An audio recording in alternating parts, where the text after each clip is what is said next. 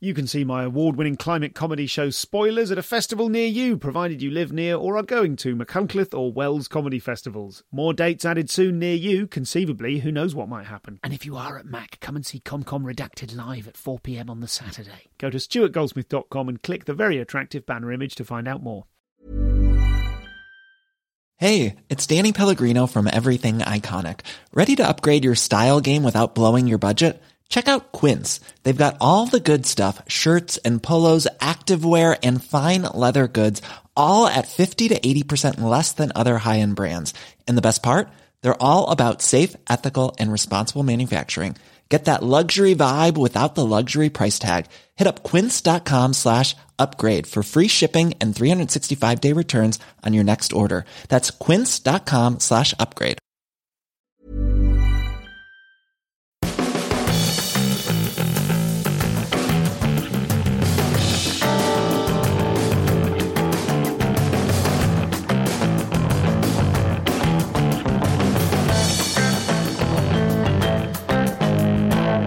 Hello and welcome to the show. I'm Stuart Goldsmith. Today I'm talking to Markus Birdman, a brilliant comic. I describe him as a, a multimedia artist, I think, in the show notes of this episode. Um, he combines, I mean, recently he's been combining uh, his very good, very solid club comedy. You know, he, this is really someone who could confidently headline any room in the world.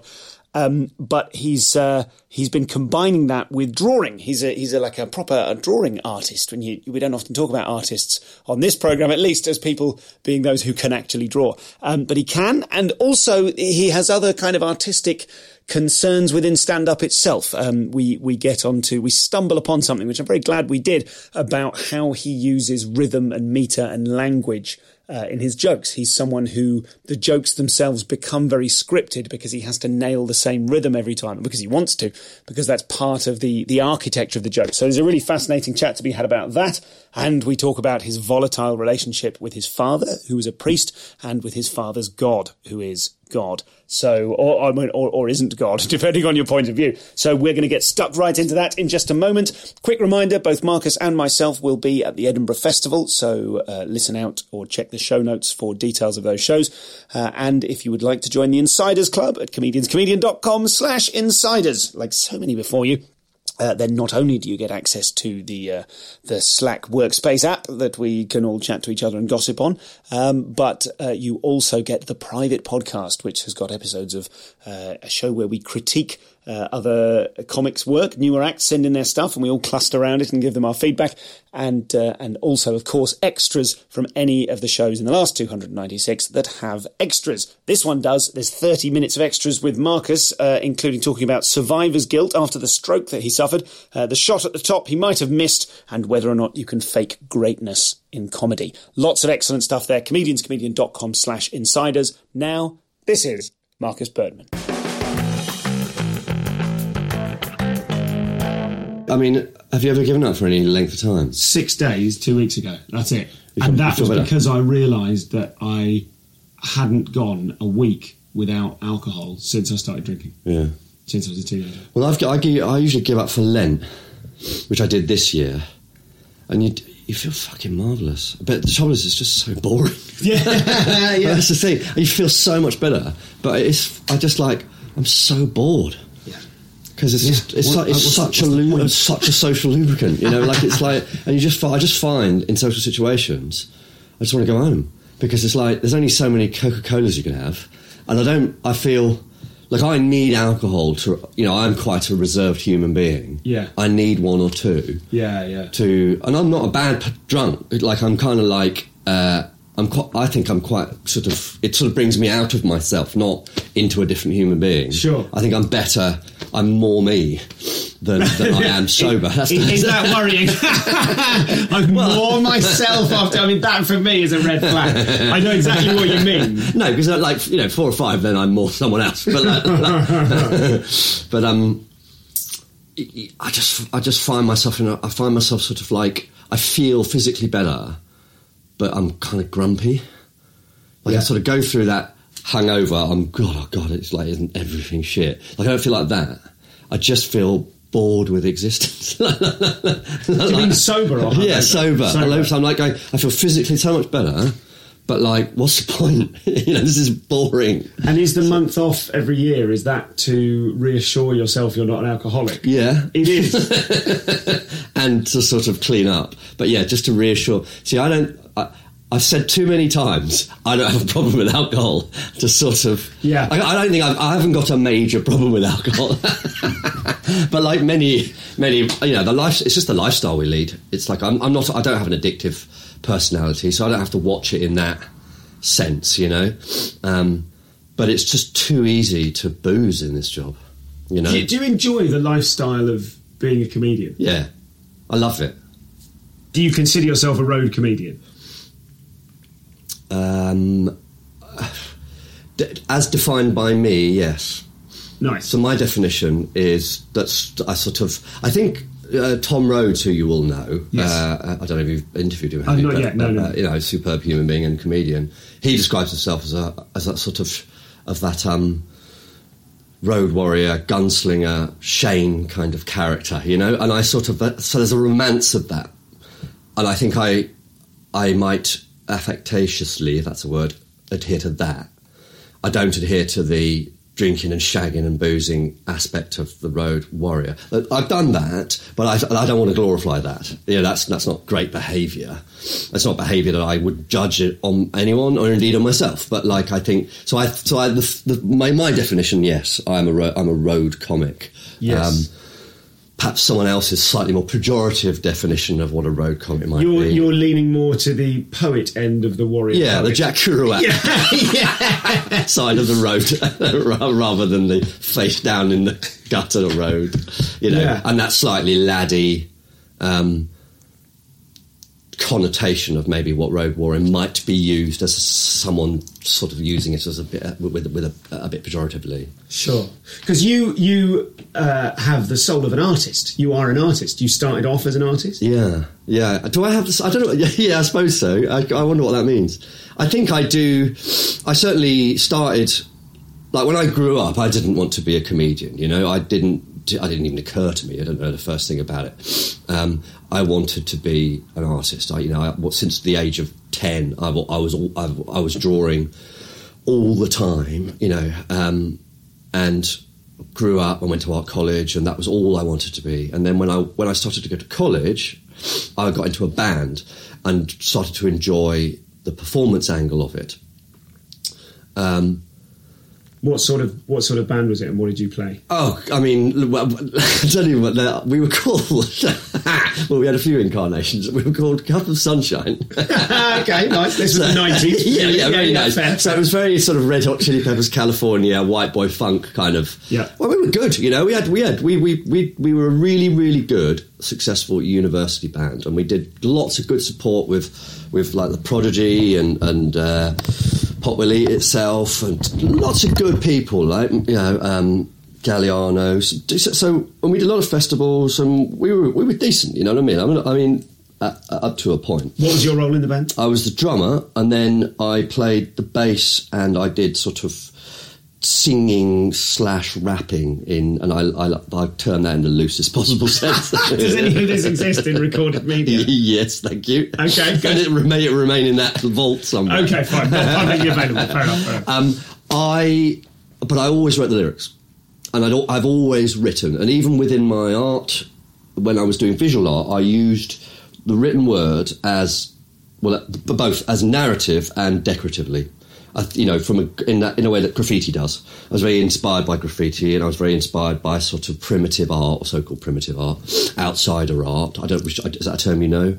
Ye- uh, I understand outsider art to mean uh, stuff that doesn't sell for any money, but it's art as cult- as kind of like a tool for people to use rather than an artifact necessarily to be admired in a gallery. Okay, well, actually, Is that wrong? Is that um, no, I think the term technically means. I mean, I guess it's a loose definition, but it's often used on people who have been in mental institutions. Okay. So they use Okay, it to express right. themselves. Gotcha. But it is indeed that, not sold. But now it's become very culty and then championed by a few well-known artists, like uh, contemporarily, Dubuffet being one of them, Picasso was another one. Hmm. Um, a lot of those abstract expressionists who were looking for quite childlike things, they then really championed these outsider artists who were literally locked up in an asylum asylums, um, doing it as a kind of craft club thing. And then, you know, as is the way of the world, they started selling big bucks and actually starting to actually, you know, it became its own Okay. uh, ism uh, and genre. But initially, it was. Uh, uh, um, it was exactly that. It was sort of crafty, really. Um, but they would there'd be a lot of, and, and it didn't conform to that kind of classical norm of what you should do. So that you know, people just fucking did what they wanted. You know, so there were a lot of writing on stuff, and and um, I really liked this use of, as I say, using words as narrative and using words as decoration. Um, it just looked nice as a as a pattern. Um, Is there, and this might be a completely, uh, this might be a red herring, but I know your dad was a vicar, Hmm. and that makes me, when I think of kind of uh, the word being decorative, it makes me think of biblical kind of yeah, those illuminated uh, Was that something that you were exposed to Yeah, absolutely, as a kid? That- absolutely. I mean, I would say um, that my the, my f- father is the reason I learned to draw because he he um, he taught our he was he was the chaplain in the school I was uh, at, and he taught RE by getting us to draw cartoons of the scriptures. Um, so rather than it being, or as he saw it anyway, rather than it being sort of rather dry, just sort of text based stuff and him banging on from the Bible, he sort of made us go and make a cartoon out of that. Um, and I just, I, it, I suspect i if I'm junior psyching myself, uh, I did it to please my father, tried to do that really well, and I did it because I actually enjoyed I, art. And those are probably one and the same thing, perhaps, certainly at that point in my life anyway. But you mean what? Two things with the same. Of learning to draw because I enjoyed it, and learning to draw because I pleased my father. Because Sure, my father, okay. my, my, mine and my father's relationship has always been relatively um, volatile. Um, uh, I might that might be my own red herring, but I sort of think if I'm looking at it and doing a junior psych, that might be the case. You know, um, so so I learnt to draw by doing these cartoons of the scriptures. So, um, you know, make of that what you will.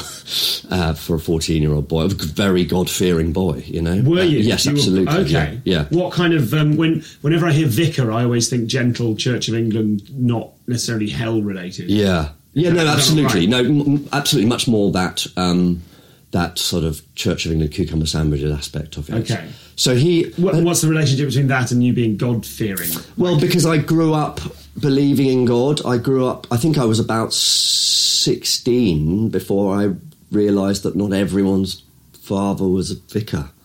you know, it just sort of didn't occur to me. So it's so it's so much part of my. And then when I sort of started questioning it at, at, at that sort of 15, 16 age, and I'm confirmed and all that sort of business, I absolutely had a relationship with God. I can remember having that relationship with God, you know, as a as a person, as much as as one wants to sort of label him like that, praying to him, talking to him, uh, often at conflict with him, but definitely he existed in my life, and I had to re deconstruct him to the point that now, as an adult, he no longer exists, but I remember him, um, and so I was just very. And it isn't that my father was overly kind of hell and brimstone. He was more, you know, as, as you as you rightly pointed out, Church of England, nicely, nicely. Uh, uh, but I, he just, I think the assumption amongst my siblings and, and was that, that God exists, God is the, the word, and you know, I didn't question that. Or when I started questioning it, anyway, I questioned it from the point of like belligerence and being a, being um, a being wrong and being in some way um, morally destitute. It must be a very complex relationship to have with your dad Very when so. he is the. If it's volatile to begin with, just presumably just because of personality and because you're a boy and he's your dad. Mm. Yes, yes. Hence, you know, struggle. Um, but for the, for him to be the representative of on earth, God on earth. of God, Yes, yeah, yeah, and then yeah. for you to presumably, I mean, I remember when I. I don't think I ever really had faith. I just I remember being about eleven and kind of going, "Oh, this isn't real, is it?" Mm. Like, do you know what I mean? And because it was the God in my life was, or the religion in my life was applied by a school which I didn't like and Mm. resented. I was only at for a few years, and over that time, very quickly went, "Wait a minute." For me, it was sort of it, it had no relationship to my family. It was me just going. There's a there's a thing that I go away from my family to this school. There are religious-y type stuff, and I had a, an awakening where I kind of open, I kind of risked open, opening my eyes during the Lord's prayer Yeah. and went. Oh, oh! I thought I was going to get hit by lightning. oh, wait a minute! None of it's real, you know. yeah, yeah. But but I, I I had a lot of resentment for my up until my kind of twenties when I finally got over myself. I was very like, hey man, this is a cult. This is bullshit. You Mm. know, I had like a sort of a, a certain amount of um, uh, testosterone fueled resentment about having been lied to. And Mm. By didn't whom? By your parents? Were they- No, no, no, no. They weren't. They, Right. they didn't go to toss. you know, Yeah, but yeah. but a sort of. I, I suppose I used that as one of the things. I resented my school Yeah. and. I res- and I kind of that they stood in. They were like the totem of school is lying to me, man. Yeah, yeah. Via religion, man. Yeah. You know. Yeah, but but what I mean is that is a comparatively simple thing. Because Well, this I is an have a- institution outside of you, I think. Whereas, whereas Eh, absolutely that you can choose. It's a bit like you know, maybe it's like the police. You can choose to resent the police. You can choose to pick up bits of the police that you think, oh, actually, that's quite valid. Sure. And then you can choose to sort of go, well, have a healthy disrespect for the police because it's an institution and outside of you. But the trouble is, as you said, as you're pointing out, you know, it's part of my DNA, and I can't. I had to kill it. You know what I mean? I can't just. I can't just sort of go. Well, I'm not going over there again. I'll just. I'll choose to visit another place. I. I, I had to cut that limb of me off um, because it was part of my DNA. And did you? What was your dad's reaction to that? Well, quite. It's interesting actually because I think he, out of out of all, my sister still goes to church. My brother goes to church, but I think really because he wanted to get his kids into good schools. And my other sister was never been a believer and and sort of never really. And I don't mean this in a disrespectful way, but has never been a sort of deep thinker. Um, so she's just sort of like, eh, you know, um, where. Um, and although I'm the sort of confirmed atheist and the badge wearing atheist, I would say, and I think he would agree with me, I am the most religious of his children. I, and I still would say I'm very religious. My terminology and language is very religious. I would often be like, "God bless you."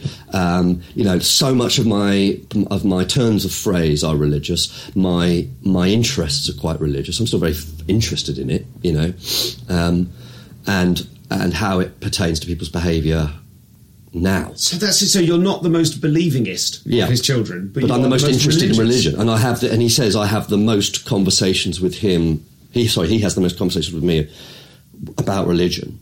And though, and I'm, you know, and I'm questioning it more with an intelligence, and uh, uh, so I think in, in that sense, I think he he is he accepts that.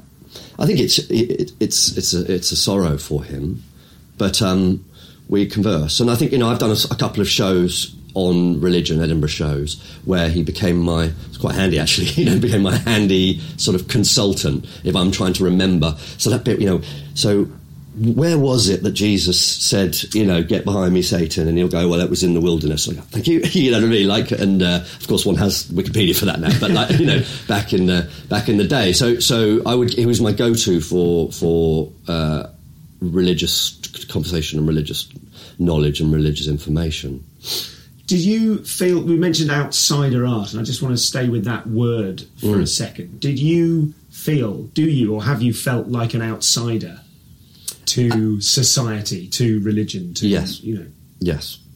Um, I've, I think I've always been an outsider. Um, I think. So I went to public school, but I'm not wealthy. My father was the chaplain, so we got in on scholarships. Um, uh, well, actually, I got on an art scholarship, uh, as, but but so I was an outsider in that respect. All my friends, you know, were minted. You know, my best friend had a Picasso in his bedroom. You know, so you've got Jesus, this really no, weird. Yeah, yeah. I mean, That's you know, crazy, crazy stuff. You know, One of those ones on a napkin that, that uh, Pablo did to no, get a and, a, and a Warhol, A yeah. proper one. proper one. Yeah, Okay, yeah. right. proper one, Right. Um, and um, I didn't know anyone. a no, I know, I know, because it's ludicrous. and, and, and again, you know, it's it's sort of uh, one only. That was my norm as well. So it's only once you leave that institution that you realise, oh, not everybody's friends have got Picassos in there, you know, or have got Ferraris, or have got like these are very well. I mean, public, you know, I mean, not, not all people at at public school were like that. Sure. Some people are quite normal, but they're all wealthy. Um, but some people are super super wealthy. Um, so I was always so I was I felt the odd one out there. I felt the odd one out and perhaps my family, because I'm the most artistic, when my brothers and sisters are more, um, uh, well, they're not creatives in that sense. Um, so I think I felt an, out, an, outsider in my own family, and I think um, being an atheist in that family as well, sort of a bit later on, always made me feel. I always felt at odds with. I got, I got. I think I got reviewed by someone who's I can't remember, saying he was he is a man at odds with the universe, and I, and I remember thinking that's that is absolutely spot on. And my I remember my father saying, "Oh, I read a review about you," and that is absolutely spot on. And I think that's sort of. Um, well, I think that might be the true of any creative. I think that might be, you know, to you need that slightly looking outside, being outside rather, and looking in at society. And Um, how much is that outsider quality a choice, and how much is like how much of it is uh, deliberate, like as a resistance to something, and how much of it is simply who you were just born as? Well, I think it was. I think it. I don't know. That. I mean, that's a big nature nurture debate. I think probably isn't it? I, what I feel that that is who that's just who I have been naturally. Though I have continued to make choices um, that are that, that keep that slightly outsider view. You know, I think I'm still. I mean, I'm not an angry young man anymore. I'm an angry middle-aged man now, you know. And I feel like I'm not as angry as I was, and that I might have choice over. I, I certainly had no choice over how angry I was as a kid. It wouldn't be a case of I go, I'll just drop that. I'm chemically, you know, angry. I, I'm, I don't think I'm that now. I think I can make the decision to be quite benign and less angry. But I kind of want to be angry because it still defines who I am. So I can, I'm hanging on to that. Um, I don't want to be um, like those plebs. You mean your family specifically? No, I mean like everybody- everyone else, like yeah, every- the insiders, yeah. Can I swear? Yeah, of course Yeah, there's a there's a great um, a phrase from uh, uh, John, you know Johnny Rotten, John Lydon. He goes, "I've, I've met the man in the street, and he's a cunt." and, I, and I rather kind of, uh, but but now I sort of I, I it amuses me that stance. You know what I mean? And I don't. I'm nowhere near as as uh, chip on my shoulder as I was, and I don't. I'm angry, but I'm not sort of.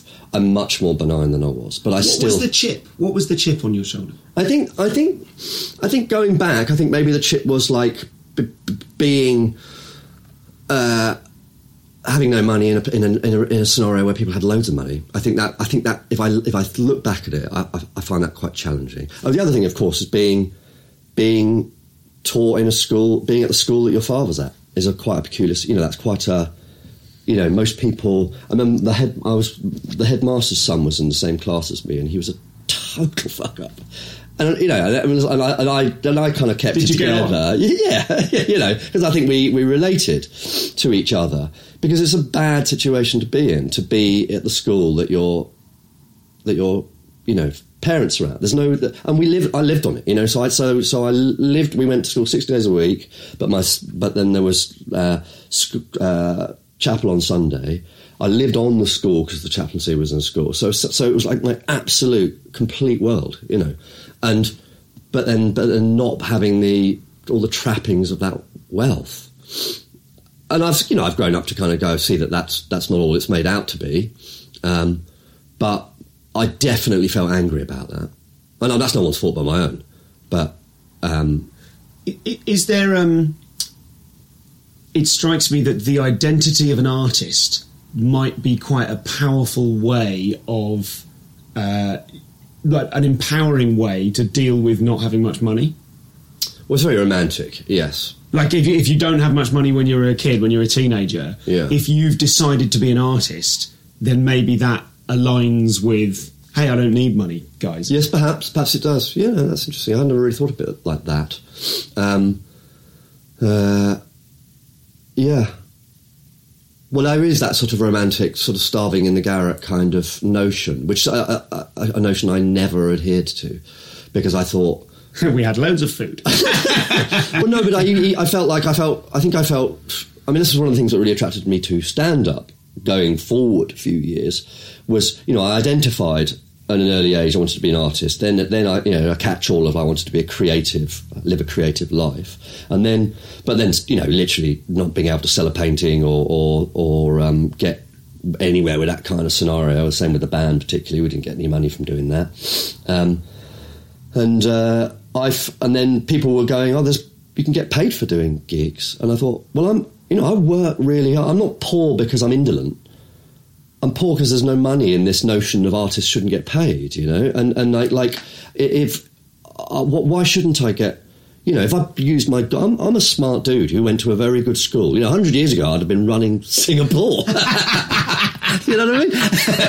you know, if I'd chosen to do that route uh, of of going into the military or going into the city, which was the routes for people, you know, no, no disrespect to people I was at school with, but less able than me doing who I've run into these days, and you know, you know, from a material point of view, just just sort of live live very well, and, I, and that's not to sort of go that they haven't worked for that and they aren't smart people. They are, but like you know, I haven't sat my ass, and that's why I'm kind of. Um, I mean, it sounds very Thatcherite, but like kind of like you know, the reason you're poor is because you sit around doing nothing. But I work really hard. So why shouldn't I make a living out of it? You know what I mean? So I felt, so I felt like, and I'm not doing that. I don't understand the mechanisms of that within the art world. But comedy was like, no, no, no. If you just, if you work really hard, and back when we started, and the, you know, it really was a meritocracy. If you're, if you're good, and you work really hard, it will pay off mm. because it's because at that point it was it was a meritocracy. We worked with uh, Andrew O'Neill last night, mm. previous guest on the podcast, who had a very funny bit about the fact that he. Um, uh, he when he started stand up, there was loads of money around, but he wasn't good enough to make it. and now he's good enough, and all the money's yeah. fucked off. yeah, yeah, that's quite gaudy. Do you? We talked a little bit last night about um, the progression. Mm. And the illusion of progression that the mm. circuit creates. Mm. So, just in terms of what you're saying, when you when you arrive at stand up, when you bring yourself to stand up, and you're like, "Oh, actually, I can mm. make money from this." Do you remember the first gig that you got paid for? Uh, gosh, I, actually, I don't do. Well, you see, now, now I'm missing a slight bit, bit, here of my life, which I think is pertinent. Um, I, having when the ba- my band, my band, the band I was in, in, sort of imploded.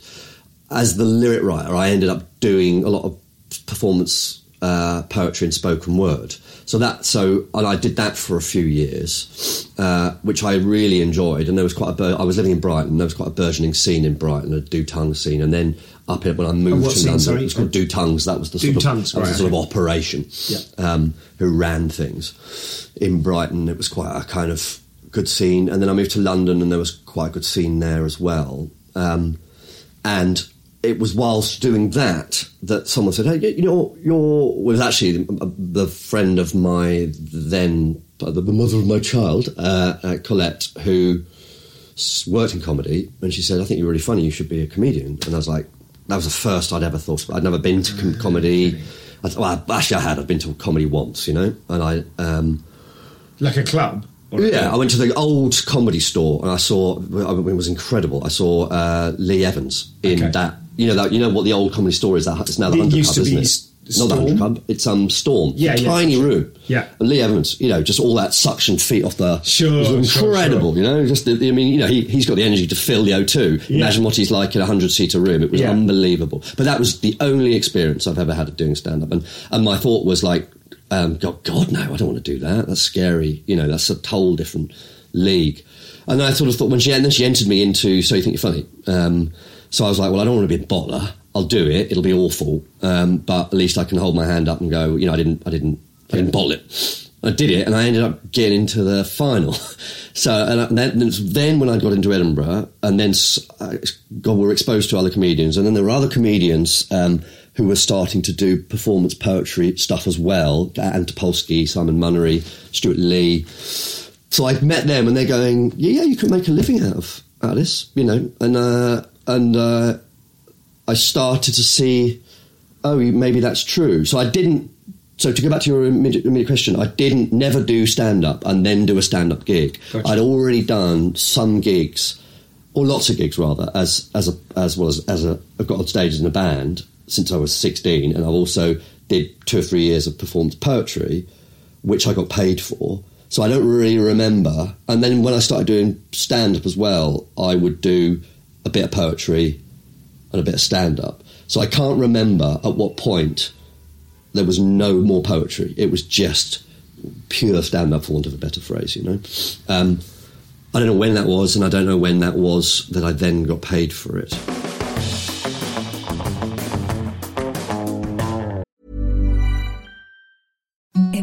The softest sheets you've ever felt. Now imagine them getting even softer over time. That's what you'll feel with Bowl and Branch's organic cotton sheets. In a recent customer survey, 96% replied that Bowl and Branch sheets get softer with every wash. Start getting your best night's sleep in these sheets that get softer and softer for years to come. Try their sheets with a 30-night guarantee. Plus, get 15% off your first order at bowlandbranch.com. Code BUTTERY. Exclusions apply. See site for details.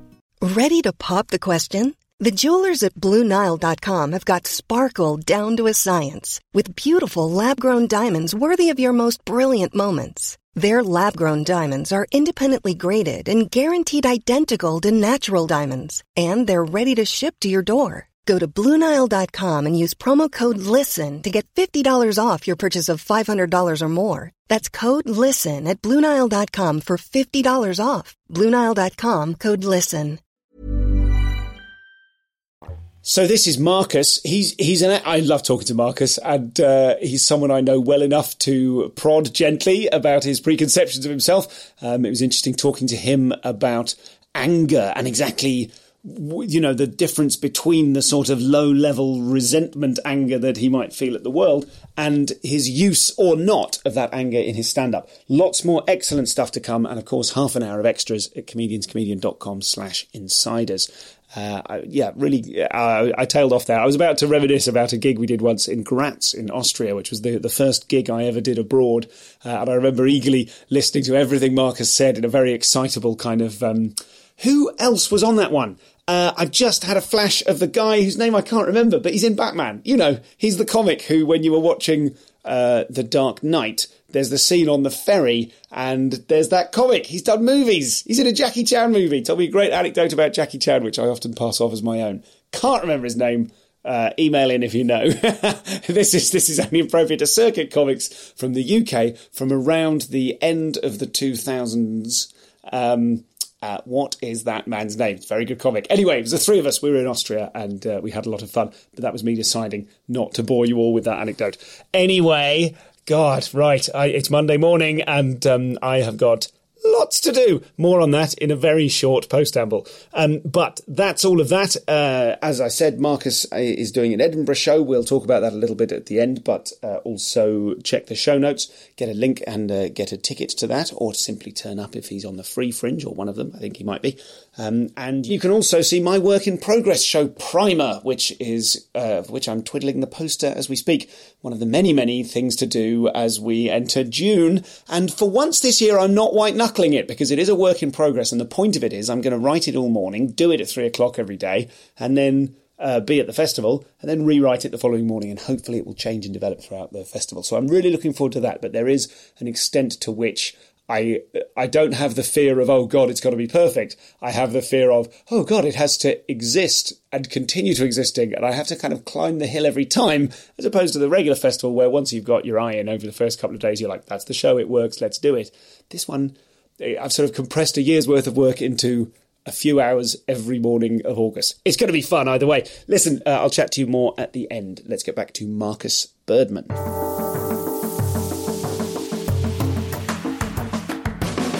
You're not an angry stand up.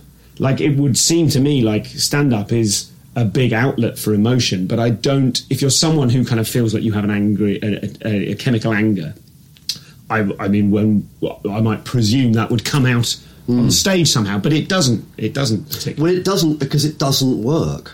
I've tried. I, I try. I've tried to do it, and I sound angry. Funny that, isn't it? I sound I sound overly earnest, overly tub thumping, and uh, you know I think I think I feel, and I've always felt, you know, I feel like I feel less like this now. Um, and we had this conversation yesterday. Like I, I, I, I care a lot less about how anything works these days. Just you know, leave me alone. Um, but I certainly screw up and started doing stand up in that kind of. If, if, everybody would shut up and listen to me, the world would be a better place. I got the answers, um, and I, you know, wanted to do stand up like that. I think you know, sort of. I think I wanted to do artwork like that. Um, and one of my frustrations with the artwork and why I sort of abandoned it for a while was I felt it was too esoteric, too too um, uh, unable to express. It didn't express itself very well. It's it has a very much. I mean, indeed, I feel like it has a. Um, it deliberately obfuscates its own message, so that it's like if you if you need to ask, you'll never know type thing. And one of the things I like about stand up is it's like it's very direct. It's like rap it's it's informative. It tells you what that person is thinking in a very di- it doesn't emote. It's not poetry. It's not lyrics. It's not painting. It's there not isn't dance. necessarily any subtext. No, it's it's, it's what it's text. It has to hit your cranium at exactly the same speed as it as as it will be understood, and it is being said in real time. One doesn't muse over it. It is information about one's stance, and I found that if I if I've used it to to fully express that aspect of me, the angry side of me, I just sound tub thumping and it doesn't work. I don't know why it doesn't work. I've tried it because I, and I wish I could be more issue based, but I find it's just maybe it's because I am, uh, uh, you know, my default setting is to be a little bit angry and a bit spiky, and so I need to slightly dress up. I need to find the. I need that's not all of me. I, I, am also a delightful human being, as you pointed out, and a warm person. And I think I, you know, I think I am friendly as well. I don't. Well, I'm not sort of, you know, I've been disingenuous to myself. Um, uh, I can be incredibly spiky, but I thought it genuinely, I, you know, I like people and I like socialising into. Well, actually, I don't like socialising as much as I like having one-on-one conversations, um, uh, and I think I'm benevolent of spirit. But that's the bit of me that I think works on stage not the um, not the why don't you wankers shut up, fuck up and listen to me? I've got all the answers. You're a pack of cunts. Funny that, isn't it? Funny how that doesn't work. but some people, some people do make that work. they, they do. They, I agree, and I admire that. But I can't make it work. I, and I, you know, you have to. You have to. You are the player you are, aren't you? You can work on your backhand or whatever it is, but if you if your forehand's stronger, then you use your forehand more, don't you? Um, and I guess that's that you follow the line of least resistance, maybe in your, or at least I do in my stand up. I mean, stand up's hard enough already without abandoning the bits you're best at and doing some of the bits that you're worst at, right? what do you think of the bits you're best at? Oh, what God, were I they? knew you were in the- ask that. What were they in the early days? What's the bit? What, what was the first kind of note that you struck that you went, "Oh, hang on, this works. This is a this is a vein." I think like a I scene." think uh, I, I don't know if anyone would agree with this, but personally, Doesn't matter, this is your time. um, I think um, language and rhythm of what I say. Very Um, good. Let the let the record show. I pointed at Markus as if to say, "I agree with that." Yes, that's good. I, Do you I- agree with that with me, or do you Yes, agree no, with that with a comedian? hundred percent. So I think I think there's a flow, which I think probably comes from lyric writing, comes from poetry, comes from doing r- rapping. He says in inverted commas, but I, I think I, I, I, I enjoy language and I enjoy the meter as much as the content. Um, so almost the medium's a message in one sense. I believe this will be something like episode 293, and I think we've never used the word meter before. Right. And I think that's Really? yeah, yeah, yeah. But I, I completely, I can see the, I can hear in my head like the echoes of the rhythm of some of your bits that Mm. I know very well. Some of we've gigged together numerous times over a long period, and some of your bits I know very well, and Mm. already I can go, yes, of course. That I mean, the bit we talked about that you no longer do, the uh, the goose stepping Yeah, bit, yeah, yeah. Um, which uh, I mean, should we, should we fill in any Let's that context on that? Let's just leave it. Um, but the you know the rhythm of that bit Yeah. is absolutely the bones of the bit. Yeah. The bones of the bit are in the rhythm. It's a funny idea. Um, let's let's use one that we can talk about. Can you do you have like a mainstay, something that you used last night? Here we are in Liverpool. We both did uh, a bunch of shows, uh, uh, uh, whatever the double of a braces of shows Mm, last mm. night for Hot Water, and f- fantastic shows, energetic rooms, Great. Yeah, yeah, for sure. Can you think of a mainstay, something that you did in every gig last night, Um, which is, or I tell you, I'll give you an example. Okay. Um, one of your, I think of it as one of your best jokes, or one of your singular, the ones I, I remember most, um, the joke about um, being in the bath Hmm. and knowing that the mums are going to hear about. You, I mean, could, could you? Would you mind just doing that bit? Because Hmm. I mean, I'll butcher it now, and I'm happy to do that. I don't want to make you do some stuff. do some stuff, but, but do some stuff. But do some stuff just just so I can listen to the rhythm. Okay, um, so and, um, I can't even remember how it begins. Um, Yeah, it's, it's completely weird out of context. I Yeah, that. it? And if this if this bombs and is crap, we'll just take it out. It's Yeah, fine. But yeah. I feel like there's something to be said for the rhythm of that bit. God, how does it start? Um, it's really weird.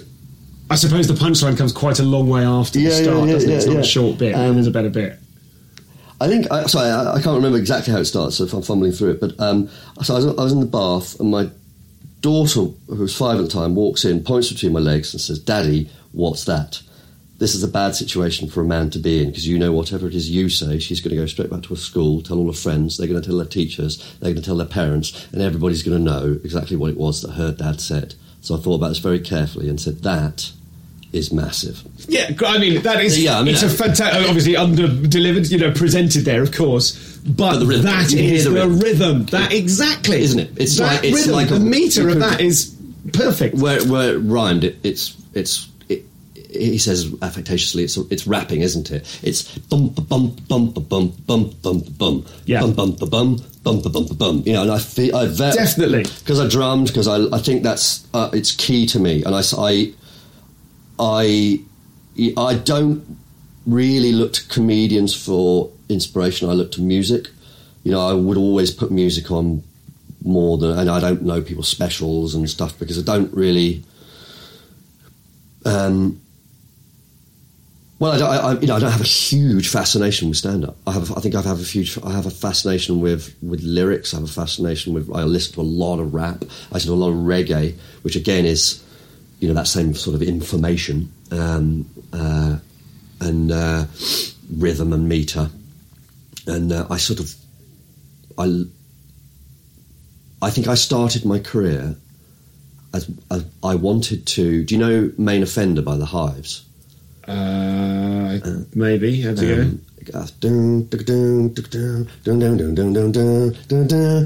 Yes, yes, of course. It's, yeah, it's yeah, like yeah. really high energy, you know. Yeah, it's, And it's like it's not very complex. It's just fast and furious and bang, bang, bang. And it's some, it starts at a thousand miles an hour yeah. and ends at a thousand mile and doesn't piss about, you know.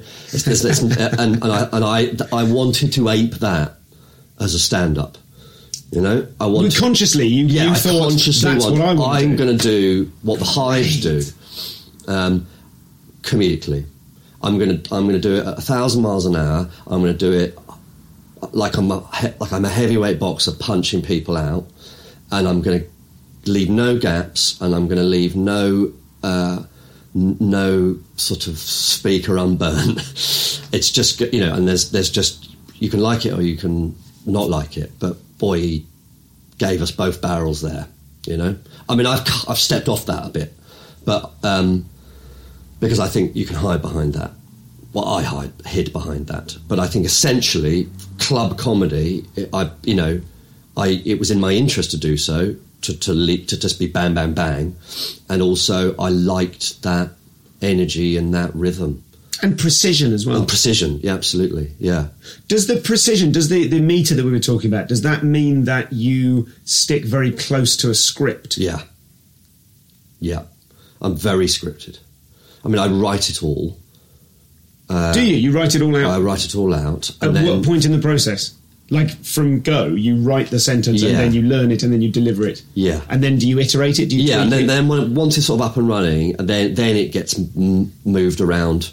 Like I think I stopped. Uh, if I if I've been doing a piece for maybe I don't know a year or whatever, if I went back to the script that I've wrote a year ago, I bet you it changed an awful lot, um, almost unconsciously perhaps. But I start off with with writing and chopping out bits, just literally chopping out any extraneous bits, even the word. You know, even I want three syllables here, not, and I've got five. What word can I chop out? You know, even if it's and or the, I chop them out, you know, so that it got so it does so it has this rhythm. Okay. Um, because I can, um, uh, I feel like I'm doing it like a drum, you know, I'm doing it like a rapper. and do you improvise on stage ever? Yeah, but not really with my material. I sort of I'll abandon the material to to sort of gas on a bit. But you know, or if something comes up at me, I will. But but but I'm not. It's I, I'm not. I'm not very secure in doing it. Sometimes I can do it, and I go, go, God, I was really good at that. And sometimes it's just a dog's dinner, and so I feel like I tr- I don't try and do it unless I'm a emceeing or b, you know, I, I interrupted. Then I will use it. I think it's a good uh, limb to sort of stretch, but I don't go there immediately. Um, I have songs that I've written that have that are precise with the exact timings and Sure. bridges and chorus with the exact harmonies in place.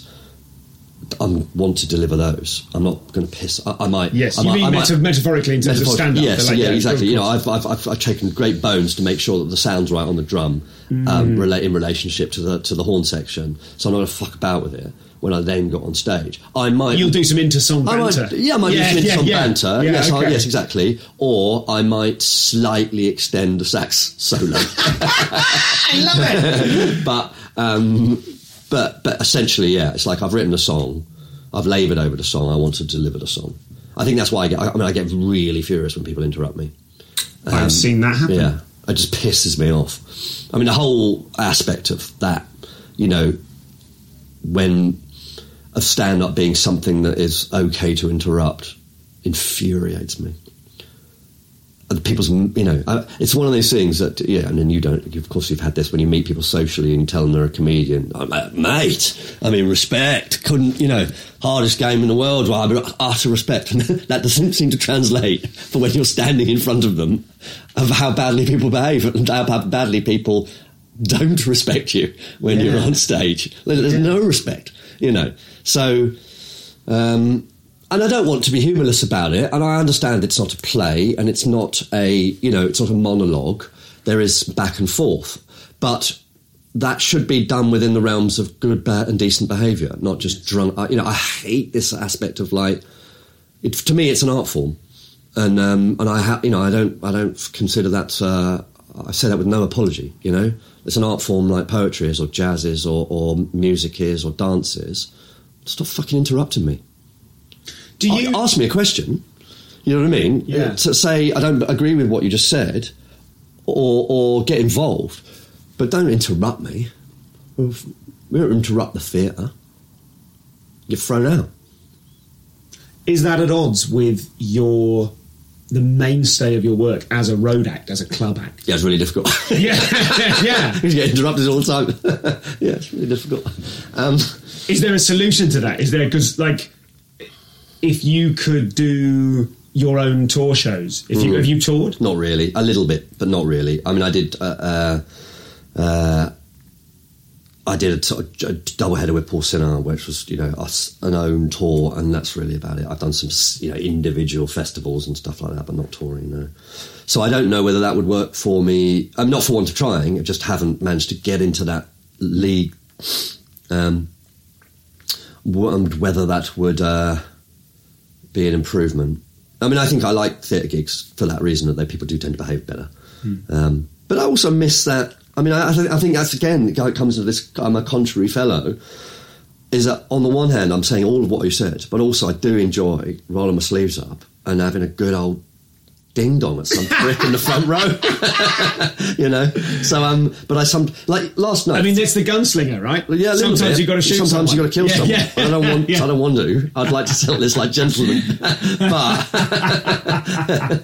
but um, it's. In, I said this to actually I said it to Danny last night about that. I did the last gig, and by that point, it was quite beery and boozy, and they were nice, but I had to alpha male it, and I don't like alpha mailing it um, because it's it pushes me into it pushes me and it pushes my material into a realm that it that makes it totally different.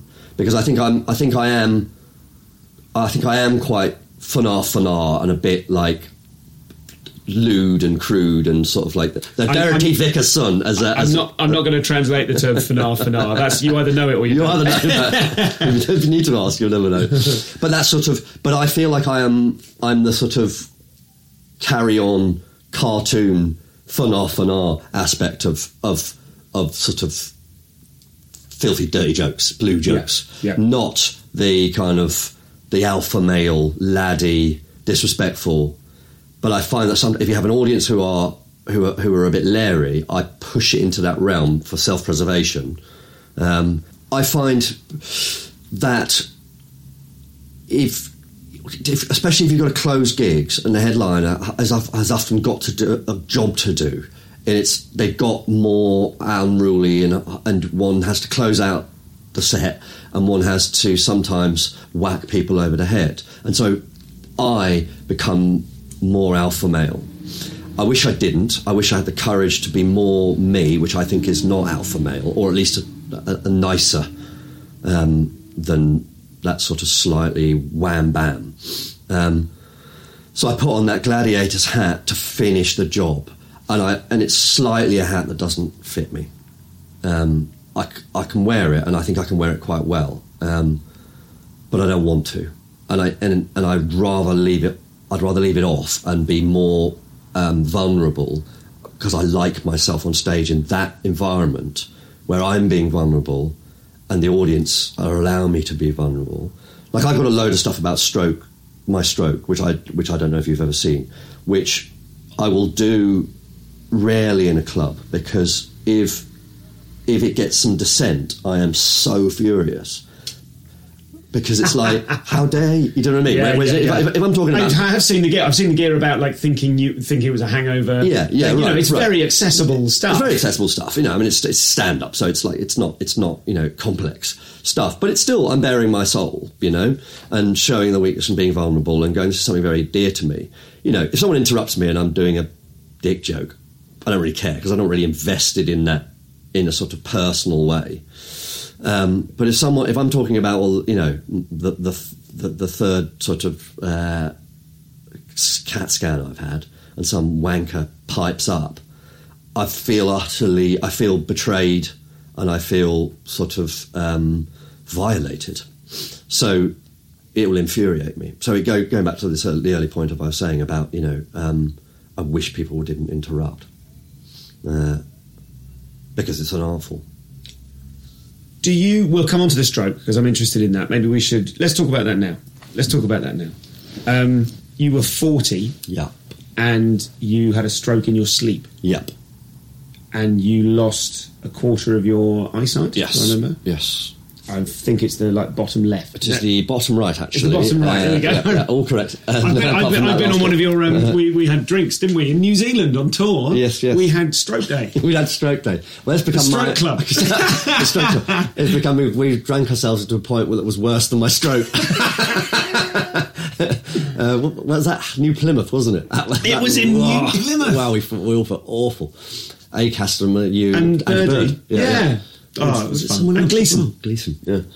Um, yes, that's become my unofficial birthday. Um, uh, yeah, I, I was 40. I woke up. I couldn't see properly. Um, and I, I mean, I make a joke out of this, but I, I thought I thought I was partly hungover and just exhausted, um, and didn't do anything about the fact that I couldn't see properly for, for a couple of days, and then went to get my eyes tested. A couple of days? Yeah, yeah. I just thought it would clear up. And I, I'm a huge. I'm a such There's a Australian men listening to this thinking legend. well, I'm, it's interesting actually, Stuart, because I, I used to be a massive hypochondriac. And I think until the point where actually something quite serious happened to me, I don't think I am anymore. Uh, which is quite a weird thing, isn't it? To, when, you know, uh, when nothing had happened to me, I was I was full of the Did you meet a genie and make some sort of wish to end hypochondria, and then you were the victim of an ironic, classic ironic switcheroo? Yeah, switcheroo. um, so, um, uh, so, so yeah, so so so I, I was just like, oh, it'll be all right. I don't want, I don't know what that's, you know. And I'm thinking, oh, and it, it kind of it coincided that a very good friend of mine father-in-law had a stroke. He had an aneurysm um, in his head um, at exactly the same time, and then um, I was convinced that uh, he had a brain tumor. I was convinced this is what had happened to me, and I was like, I don't, want to, I'm not, I'm not thinking about this. I don't want to. I'm just, I bury my head in the sand, and then it's like, it'll, it'll go away. And then after two days, it hadn't gone away. So I'm like, oh, God, I've got to go to. So I didn't go to hospital. I went to an optician to have my eyes tested, who who said, uh, I don't want to alarm you, but go to hospital now. You know, um, which is a, a, phrase that doesn't alarm anyone. you know, uh, so I had a had a brain scan, um, and yeah. you was, was, there when you walked into hospital? Was there a kind of um, uh, was there an emergency feel to it? Did they rush you into a brain no, scan? No, uh, I um, I can't remember now. I think I think uh, I, I, so I went to the NHS and they said you, you, you need a brain scan, and I, I, I should have lied and said I can't see because I because I said I can't see very well, and I'm being a bit I'm being a bit I, sh- I should have been been a bit more insistent. Yeah. Um, they were they put they, were ca- uh, they put me a scan in for a month's time or something, you know, and uh, so I, I, went private. That's what I did. So I went private and had a scan. Um, uh, I think the next day, uh, and got the results back. And he said, and again, again, it's kind of funny in retrospect because I convinced myself in that interim, what that was now about a week, um, that I'd got a brain tumor, and I was it was curtains, and uh, he said to me, "You've had a stroke," and I I remember saying, "Thank fuck for that." Yeah, you know, and uh, sort of out loud, and he he was a bit. this guy's insane, you know. So, but I think it was uh, it became, and, and he and he said it's not going to get any worse. It's not going to get any better. So I sort of thought, well, oh, that's better than a brain tumor, you know. Um, so so really, so I'd had the stroke. I didn't have. I didn't. I didn't. I, I didn't experience having the stroke because I was asleep. I felt bloody awful. I felt like like a really bad hangover. I was really tired and I couldn't see, but I didn't experience having it. So really, all the trauma came subsequently was going to hospital for, for about three or four months, sort of twice a week to have, you know, a, a, a brain scan, a CAT scan, uh, having my blood tested, having to swallow a camera, having having being prodded here, hither and thither, being injected with radioactive dye. Because each time I went, I felt like I was playing Russian roulette. Like this was the time they, the results going to come out. They're going to tell me I've got leukemia, or I've got I'm HIV, or I've got a, I've got a brain tumor, or I've got lupus or some rare tropical disease. You know, and each time they went, no, no, completely benign. You know, um, and so each time I went, I was like, I just, I just played Russian roulette again. I'm fine. And there were there are a few things. I got a hole in my heart and a cyst on my brain, but but so there were there were some things. Um, okay, those are things you discovered. I was born with them. Yeah, yeah, yeah. Uh, and you uh, discovered during the CAT scans. Yeah, that you, born, that you had been born with them. Yeah, yeah, yeah. Yeah, you can actually feel it's got a lump on the side of my head. You can. Uh, no it's massive. It's about the size of an egg. Because I looked at the, he like, you want to look at that? And he went, that's that's a cyst, and you know, what? and he went, it's totally benign. And I'm like, how can it be? It's massive. It's just, it honestly stirs. So you can feel, look, feel it. Feel, Go on. You feel the side of my head there. Oh yeah, right, right, right, right, right. It's like a lump, isn't it? Yeah, yeah. Well, it's sort of an. In, oh, oh, that's it. That's the indentation, and yeah, that's the yeah. thing. Yeah. So, so yeah, um, there's a lump. But wait, so but it's benign, um, and I have a hole in my heart, and that's what they think caused the stroke. Um, uh, but then again, at that point, again, well, I was going. So, so this is about this is a heart problem, not a brain problem, and heart problems um, are you know it's a plumbing job. They know everything about a heart. I mean, they know absolutely everything about a heart, okay. and they know next to nothing about brains. So okay. you do not want a brain problem. Sure, you want a you want a heart problem. if one is to have, one, but it is essentially, you know yes, what I mean? Course, like, um, uh, so yeah, so it was all uh, that was all. Um, uh, as I say, all the kind of stress came subsequently, really, um, and it wasn't a bad stroke. Uh, and, and you know, my eyesight is is isn't any better, but it's not terrible. It's and you can still draw. Yeah, yeah that's the other draw. one. Like one of the biggest like strokes, you can lose your speech. Absolutely, and Well, you can lose your total art. You can lose your eyesight. You You, can could lose- lose. You could lose like, um, and your speech, and of course, motor skills. So that I mean, you know, absolutely. You know, and with during my sort of visits uh, to the stroke unit and whatnot, that they um, I met people in terrible conditions. You know, I mean, and never for the grace of God. So, uh, I was very lucky, in one sense. Um, I mean, would have been luckier not to have had it at all, I suppose. I've got a couple of listener questions for you. Um, one is from a listener called Scott, who says, "When can Nicholas Blank's age ten uh, colour in the ceiling of the classic comedy?" club?" Well, I mean, whenever he likes, it's not. It's, it's it belongs to him. That's um, that that angle. Dude, we haven't we hadn't focused too much on when you started to combine your Yes. art with the stand up. Yeah. Which I mean, the first one of those I saw was Grim Realities. Yes. where you really that no that that wasn't animation, that was cartoons, and then later you did show it was animation, Yes. which I hadn't Yeah, seen. which I'll never do again. Will you? Oh, well, labour intensive. It's so labour intensive. Yeah, sure. Yeah, yeah. Have a word with Howard. I know, I know. You sure you I want to do that? I wish I'd listened to him a bit closer. yeah, yeah. Yeah, yeah. So, so yes, yes, I did. I, uh, uh, at some point, I well, I abandoned I abandoned artwork for, for stand up. I abandoned everything for stand up because I was like, I'm so full on into this, and it's so all consuming that I didn't do anything else creative for about ten years, and then sort of went, oh, I kind of miss drawing, you know, and I started doing a bit of life drawing and kind of, ah, and then drawing a few funny things, and then I just sort of had it in, just would do it in a club sets, have a little thing, drawing pad or some imagery or something, and uh, thought I wanted to. Um, I miss it, and also I'm missing a trick here, you know, um, of combining the two. Um, and then taking that one stage further of how how to draw funny, which I've sort of well, I'm st- I mean, I still think. I mean, I I've, you know, I'm an absolute toddler when it comes to that. But I've rather than um, drawing to illustrate, just sort of a- accurately, just sort of go, can I actually improve this? Is it in and of itself funny as as an image? That's I, that is not something I've ever considered. No, I mean, I, I mean, I, me neither really, except for uh, because I was never a big sort of cartoon fan or, hmm. or kind of. I'm a bit. I mean, I loved Asterix, I loved Tintin, but I wasn't like Beano or you know, wasn't.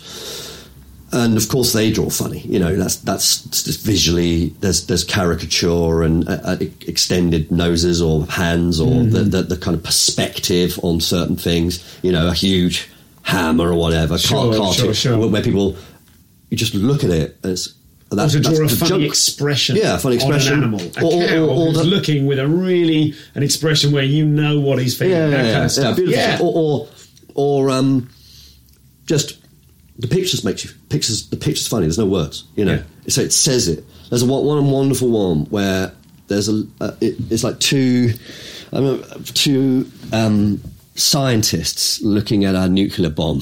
And and they got the white lab coats on, and the, the, so one's got his head in the thing, and there's another one behind him with a paper bag, and he's and he's going about to smash his paper bag so it blows up. Yeah, yeah, and it's yeah. just like it's That's just, the Far Side, right? Is it? I Yeah, don't know. I yeah, can't remember who it is. I can't remember who it is. But Yeah. but um, I just thought that was I just thought it was wonderful that you could tell a joke Yeah. uh, with a drawing. You know, rather than like it being an illustration of the joke. Which is what I which is what I did with Grim Realities. Yes, Um, you'd have the existing joke, and yeah, then you do. and I- and I- here's a version of it. Here's a, here's a here's an illustration of that. Yeah. And then I and then I was like, can I actually can I do it the other way around? Can it be funny first, or in an, or or or, or, regard, or outside of the the the the, the, the narrative, the, the the actual written joke, um, the spoken joke. Um, so that's something that I'm trying to work on. I don't know how successful I'm being at that. And how? What's the work of that? How can you improve that? I don't what's know. The, yeah, okay. New I project, right? go. Yeah, um, I, I mean, what um, what has been quite nice with with my artwork to come back to it is to sort of learn a thing, to sort of use it as um, it's a bit like I've sort of gone right. This show, I'm going to play the bassoon in it, and I'm going to learn how to play the bassoon. So that was my first sort of. I'm, you know, I'm going to learn how to cartoon to illustrate because I, you know, I grew up in a bit, my artwork had been quite classical and then very graffiti based and stuff like that. And my the illustra- I wasn't an illustrator as such, so I sort of learned how to illustrate. I, uh, you know, how, how far I've got down that road, I don't know. Uh, not for me to say, but I sort of used it as an opportunity, an excuse to learn how to do it because there was a reason for doing it. Um, the, and the the next show, I wanted to learn how to animate. So I had never animated before, so I you know I did learnt some programs and worked on that and, and looked at various videos and how and various a lot of other animations and, to see how stop animation done, what the actual technical skills involved of what you've got to do as a process, and learnt it like that. So I kind of I've, I've learnt on the job, as it were. Um, this time I'm doing it purely in Photoshop, and so I'm not actually drawing anything with a pencil Okay. um, because I want to learn Photoshop better. Uh, uh, hitherto, it, there's a lot of work to be done. Yeah. For this year. yeah, yeah. Okay. What's Um, the show this year? What's it called? Uh, it is called Last White Christmas, um, and it is the kind. Uh, I don't want to give the reveal away, Okay. but it is a it is the a combination of Red Riding Hood and the Nativity play. Okay. So the nativity play plays into my Christian background, obviously, Mm-hmm. uh, of that aspect, and the Red Riding Hood and the nativity thing deals with. I have a fourteen, soon to be fifteen year old daughter who is discovering all the joys of teenage rebellion, sex and drugs and rock and roll, Mm-hmm. and uh, the idea of telling a story where someone is mysteriously pregnant and uh, Mm. has to deal with that, and you know, oh, but God did it. You know, I've found great favour with God, and me being maybe rather suspicious of that. Um, I think plays into my own narrative of, of a father Yes. with a, with a teenage daughter. So Yes. that's that's that's and and that kind of harks back to some of the themes of grim realities. It's like you you've you've got certain preoccupations. yeah. Do you think? Which yeah. kind of like I mean, as that's what art is, isn't it? Is kind of one of the things that art is is dealing with and translating and kind of pulling apart your preoccupations. Yeah, well, I like those. All, all of them have been based on uh, well, part one the nativity scene, uh, notwithstanding, but have been um, g- grim fairy tales. Yeah. um, and I really like the. Well, I liked firstly using sort of. I mean, I.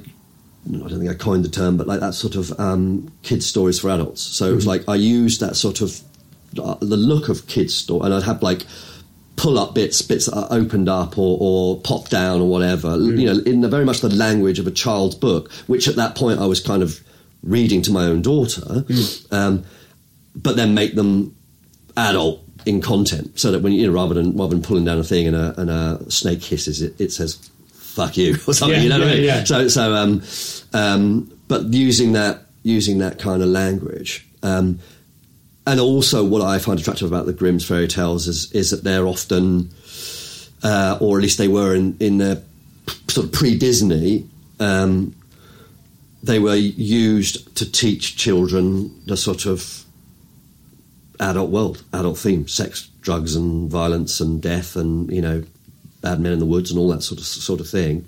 Coming of age stuff. You know, they were meant to be scary. They weren't meant to be this sort of saccharine you know Snow White and the Seven Dwarfs kind of thing as as, as Disney made them.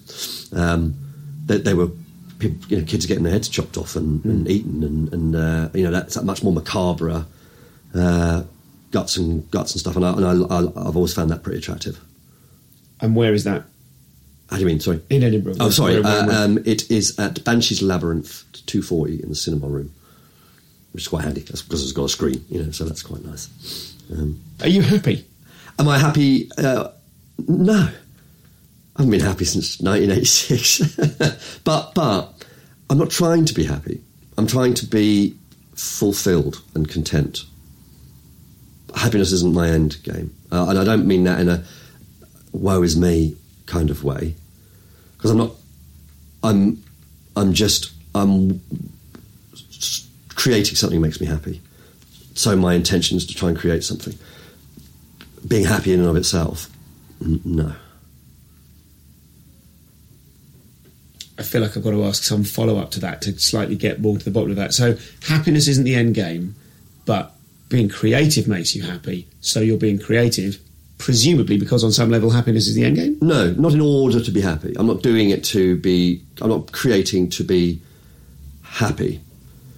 Um, I'm creating because I feel the need to create, and if I do it well, or sort of and, and well in inverted commas. Um, uh, that makes me happy as a byproduct. If it makes, well, only makes me happy, it makes me content. It makes my it, it ease. It's a, it eases my heart. Thanks, man.